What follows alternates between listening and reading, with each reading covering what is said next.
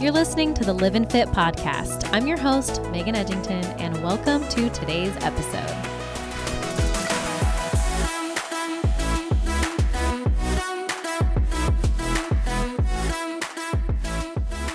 What's up, y'all? Happy Monday. I am so excited to have you here. And if you're new here, my name's Megan. I am a lover of all things health and wellness. I'm so glad to have you here today. I am on a little bit of a time crunch because I need to record this before I pick up my daughter from school. So I'm going to skip a lot of the just weekend recaps and chatty part of the episodes and get right into answering this question. So I put up a Q&A question box on my story on the Live and Fit podcast Instagram and I got some pretty funny questions, some really good ones and I was going to answer a few, but I feel like this particular question deserves a lot of attention.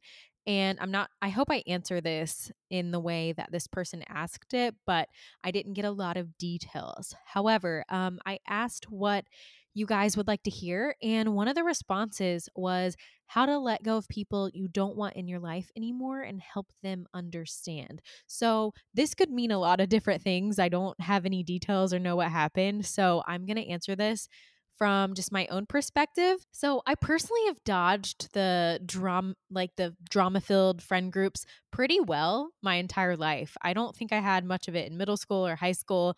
I think a little bit was kind of inevitable just because of our maturity back then. I think I'm pretty good at dodging this, but sometimes it happens and I'm just to share how I kind of dealt with it. And I apologize in advance if I'm too like blunt about it. I, I'm to try and be as easygoing as I can, but I just, I don't know. I think that I'm I'm passionate about this because I try really hard to avoid it. When I befriend someone, if this female is like super gossipy, it gives me the ick. I think it's super negative and it just all around doesn't add positive value to my life. Like I totally am cool with some girl day gossip or some wine and gossip. A little is one thing in a in a certain manner, but when people are just degrading other people or other females or putting them down or it's just like always negative things about other people. I just find that super icky personally. Some people thrive off of it and it's entertaining for them. I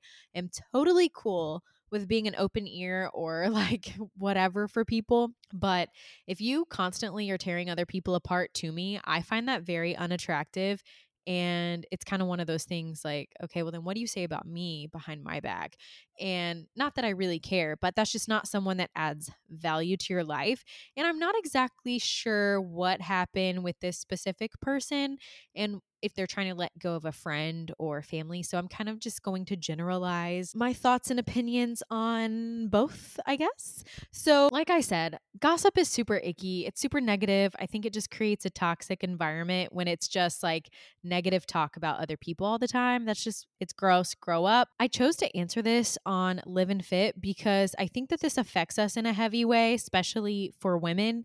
And I think protecting our mental space is a huge part of our health and living balanced. And that is something that I preach. And I haven't really touched on this particular topic. So I thought that was a really cool idea that this person threw out there. So thank you very much if you're listening to this. So I think that this could vary if it's like a friend or family, because if it's a family member that you're having an issue with, I think sometimes you can just take a step back and still keep peace and not make it too big of a deal because I know it's hard to hurt families' feelings or to just confront them because they are your family. And that gives no one the right to invade your boundaries just because they are family. But I think that it's easier said than done. And sometimes it just like pulling back, backing off a little bit, limiting your contact a little more could help in that way or i mean you have to decide and determine what you'll allow and how much you'll you're willing to take. So for family, I think that if you can just back off a little bit, maybe limit your communication a little bit and just go from there. Um I've never really had a huge issue with this, but I have had many instances where I felt like I just needed some time and some space to protect myself. And sometimes people take this personally and feel offended. But at the end of the day, you have to respect your own boundaries if you want someone else to do so. And this took a lot of time to learn. I mean, guys, I'm turning 30 in two months. That is crazy. And I'm just finally starting to realize that I can choose who I have a part of my life and how much they are in my life. It doesn't mean you have to just cut someone off. Um, sometimes some people don't do as well when there's too much time spent together. So just kind of maybe back off and reevaluate the situation. Now, if it's a friend, I want to say that it kind of depends. This is just my personal opinion. I'm no therapist, okay? I think it kind of depends on how deep the friendship is because if you've been friends your whole life, this by no means guarantees a place in your future seasons, but I know that that's like a way harder, bigger breakup, and I think it should take some thought. So, first of all, I would make sure that you actually want to back off. Like, no one is perfect. And if it's something that just caused a little bit of disappointment or that you can discuss with your friend, I think that communication goes a long way, and usually you'll be surprised. Anytime I have a disagreement with my friends, sometimes I avoid the confrontation altogether, and all that has done is cause more damage and then it's just like that much harder to recover. So I think that if you could just nip it in the bud, don't act on anger and think about what you want to say, write them a letter, whatever you're comfortable with, I would see if it's fixable because if this is a friendship that you've invested time and energy and love into, it's really hard to just throw that away. And I don't think that people are disposable. So if this person just had a rough day or something's going on, maybe it's just like a simple conversation to have and setting those boundaries. But definitely don't make the decision out of anger, whether that's friends or family, significant other. Take a step back, breathe, because sometimes when I'm angry, I am fuming and my emotions just get really high sometimes. You're like escalating the situation. Sometimes those situations feel exaggerated just because you need to take a step back, take a deep breath, and just have some time to think, and then circle back and decide if you can have that conversation with that person. Another thing is maybe you just need a little less time spent together. So I have like friends, like very close best friends that I could just spend all day with all the time. And I promise, like, we would still end up getting on each other's nerves a little bit because a lot of time spent with anyone is just sometimes it's too much. It seems like when it's our spouse that we have no problem telling them exactly how we feel. We can have a mature conversation and get all our feelings on the table and squash it or do whatever we have to do. But for some reason, when it's a friend or a family member, it seems like it takes a lot more courage to have these difficult conversations. But too much is too much. And so some people you might need in smaller doses. So, you know, we all have that one or two best friends that we can spend lots and lots and lots of quality time together. I do want to say that sometimes just being honest with these people is the best route, even though it's like the harder route.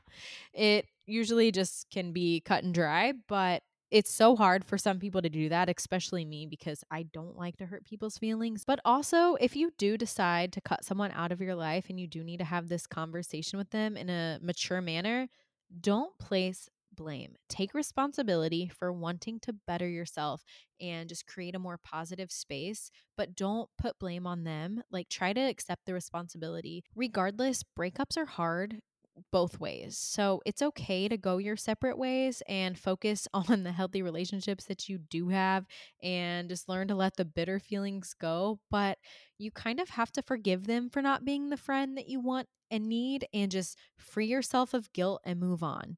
Take the responsibility and maybe tell them, like, hey, I value you as a person and you've held a really special place in my heart and I've had some really good times with you. And you can allow yourself to be sad, allow yourself that time, and then just move on. You can start by having less and less contact, like I said, write them a letter. The reality is that some people just simply thrive on drama, and it's usually a self reflection and has nothing to do with the people around them that they put down. It just, some people can't stand to see the people around them blossoming and growing because it makes them feel like they are not as worthy. But I think that it's really important to evaluate your relationships and your friendships. And if it's someone that's just tearing you down or they're often competitive, negative, they'll resist your growth and change. But good friends will be the ones that are cheering you on and genuinely having your best interest at heart. I don't have all this time in the world to devote to my friends. And so if I'm going to put my energy in places, it's going to be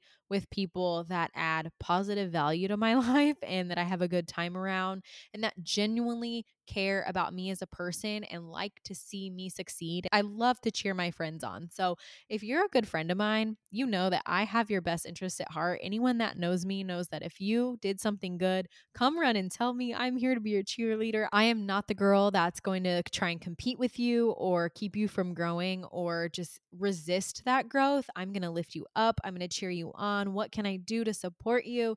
Because that's the type of friend I want in return. But also, it just makes me feel good as a person. I've never understood what someone gains by putting other people down. And I'm certain that almost every single situation when someone is tearing down another person, it is because they have a problem within themselves and they're probably battling something that they might not even know that they're battling it's likely that they're not feeling like they're enough. And if they can put other people down and make them feel less than, it might lift them up. And that sounds wicked, but that's just how a lot of females are and it's super sad. So don't let those people bring you down. If it is not someone that is adding value and positivity to your life, then they don't need to be a part of it. And sometimes it's not even like that they're drama or gossipy or anything like that. Sometimes your seasons just change and you change. Everyone changes.